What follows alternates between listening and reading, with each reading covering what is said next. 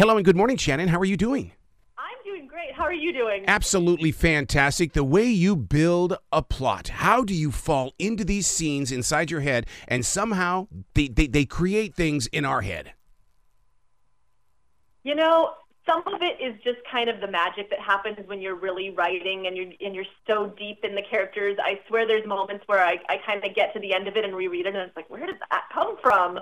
Um, and then some of it is is very meticulous plotting. Um, I'm very lucky that I have two amazing editors who I brainstorm with um, usually once a week, and we kind of troubleshoot things and talk things through and try to watch for those dreaded plot holes and things like that. So it's it's kind of a combination of you know very rigid work and kind of just the alchemy of writing in general. Well, I love the idea that, that you you brought collaboration into this. And the reason why is because so many writers and authors like to do things on their own because they don't want to relinquish the control. So I love the idea that you openly speak of of the collaborations that you have.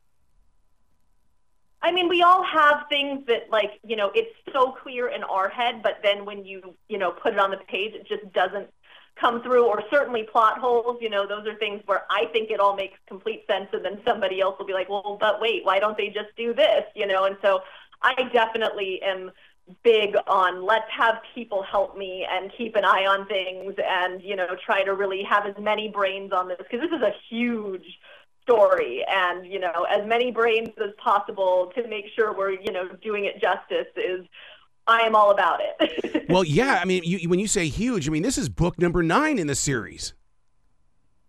I know, and they're not short books either. No. You know, most of them are seven or eight hundred pages. So apparently, I have a lot to say. so now, uh, when, when you're because my, my last book was just over three hundred pages, and it was one of those where it was like, God, do, do, do I want to edit this down? I don't want to take anything out. How do, how do you get up to eight hundred and think, yeah, well, this is it. This is perfectly ripe. You know, it's funny. For the first few books in the series, each one I went into it going, okay, we're going to make this one shorter. We're going to rein it in. a little bit of an uphill struggle. You know, having these big, thick books, they were considered sort of not reluctant reader friendly. And, you know, it was when I was a brand new baby series, there was a lot of like pushback against it. And so I was like, I'm going to make it shorter. And it never happened. Uh, I really think a big part of it is the fact that it has a huge cast.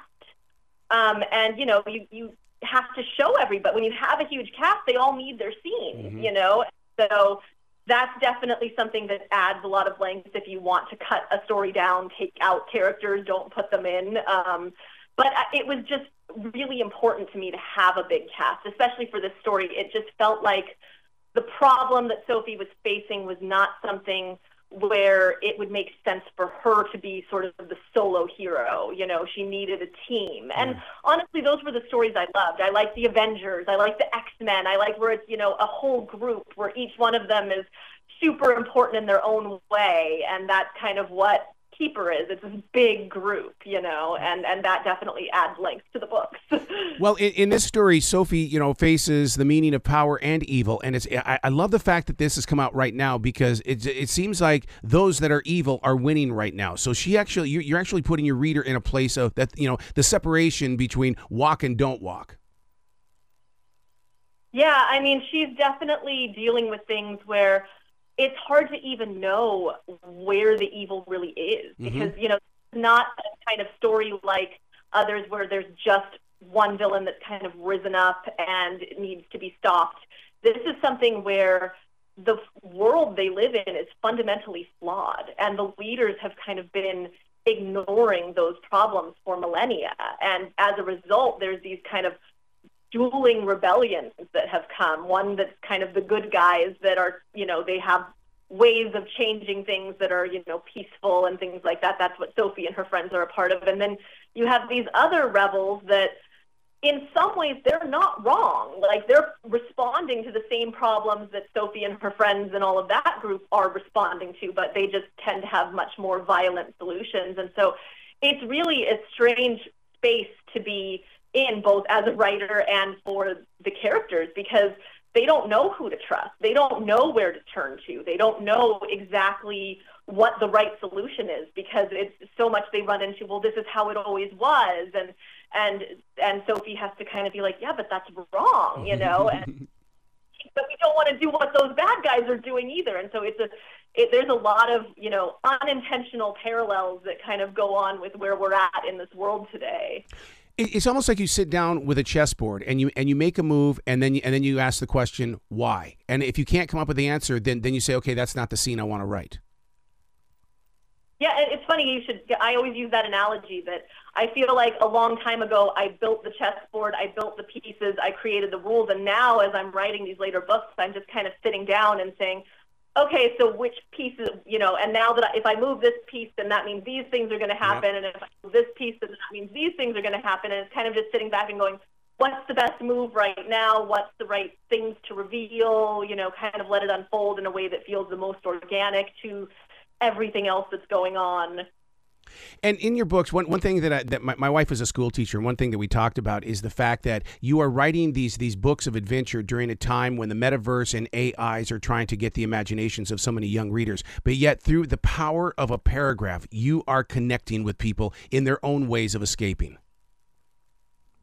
It is the coolest thing. I mean, again, especially with the beginning of the series, with some of that pushback for them being too long or things like that. It was just like I just kept thinking, I feel like some of these people are kind of underestimating our kids. That they're yeah. saying, you know, like, oh, kids don't read long books. I'm like, yes, they will if you make them fun. You know, I mean, if it's if it's drudgery, they might not want to. But if there's adventure and characters that they love, they won't even notice how long they'll read. You know, and so I and again, it was just kind of I wanted to tell the story accurately. I didn't want to rush it. I just wanted to give each character their moment, and that was what determines the length of the books. But it has been very cool to see that you know kids will still pick up big books. They will not be intimidated by them, and they will, you know, lose themselves in the stories, and then go online and talk to all their friends about the stories, and it's it's amazing.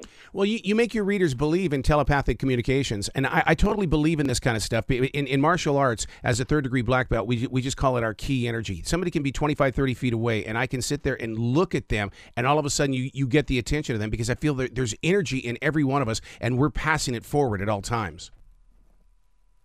I mean, it's definitely something that when I was researching the um, characters and stuff, I actually did research to see, you know, what are the things that are out there and, and beliefs and, and all of that, you know, and kind of tried to incorporate all that. I, I tried to take less of a magical approach to the books. I kind of call it my Shannon science, you know, like things from, you know, little theories that were out there on Wikipedia or different things and try to find some sort of explanation that was more than just well it's magic you mm. know and, and, really kind of work from there. Well it's a beautiful job. Where where can people go to find out more about the other books as well as continue to give you lots of love? Um, well i'm on social media so it's um, at sw underscore messenger um, or there's always keepervelocities.com or shannonmessenger.com um, are great places to find links to everything. Do you, ever, do you ever find yourself going, you know, I really am a messenger. Look at all the things that I am sharing with the world. I am a messenger. It's a very appropriate name, and it's not a pen name, you know, but it, it, it worked out well. well, please come back to this show anytime in the future. The door is always going to be open for you. I would love to. Thank you so much for having me. You bet. You be brilliant today, okay? I will do my best. You too.